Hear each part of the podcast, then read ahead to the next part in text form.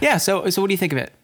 all in all, Yeah. it's a good movie. I mean, again, it was very effective emotionally. I Right. just I wish I wish I wasn't as pulled out when I've also now heard that shallow song on its own. That was the, I've heard it a million times without having seen the movie. Right. So like when then she just it would be like someone just standing up and being like, "Ah, let me just I got a feeling.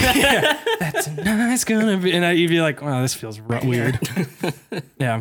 Sorry, Stephanie. So, I want to see like what's the uh, Star Is Born where it's like she she uh, just goes off into thought in this you know perfectly Hollywood lit uh, parking lot of a CVS and hanging out with this rock star and she starts going like one two three four five everybody in the house uh, come on in.